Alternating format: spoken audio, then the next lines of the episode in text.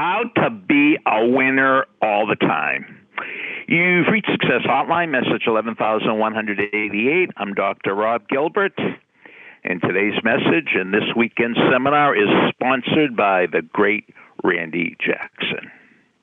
So, how to be a winner all the time?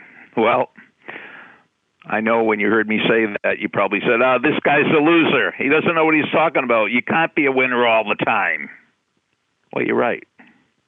Nobody wins all the time. Winning and losing are the outcomes of games. But you can be a winner all the time because being a winner or being a loser is your attitude, it's your mindset. If you're from the metropolitan New York area, we've been lucky enough for the last 20 or so years to actually witness one of the consummate winners, one of the top notch winners. And he played for the Yankees. He was their shortstop, and he was named Derek Jeter. And Derek Jeter had the attitude of a winner. Even when the Yankees were losing, he was a winner. Even when the Yankees were winning, he was a winner. So there's a big difference between being a winner and being a loser. And here's the difference losers believe in losing, winners don't. What do I mean by that? Losers believe that either you win or you lose. Winners believe either you win or you learn.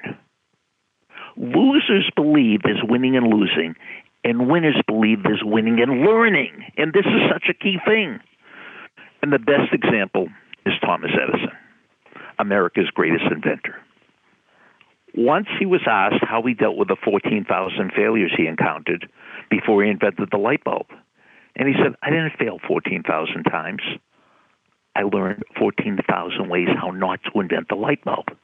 See, for him, for Edison, inventing the light bulb was a 14,000 step process. And it's the same with you.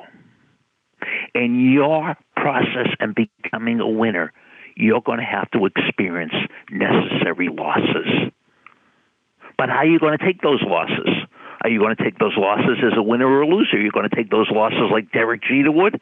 Like, this is the next thing I got to learn? Or are you going to take the losses as a loser and say, oh, this is too painful, I quit? So this weekend, we're going to have a four part seminar on how to be a winner. Thanks for listening to the Success Hotline with Dr. Rob Gilbert on the Ironclad Content Network. You can email Dr. Gilbert at sendmeastory at AOL.com.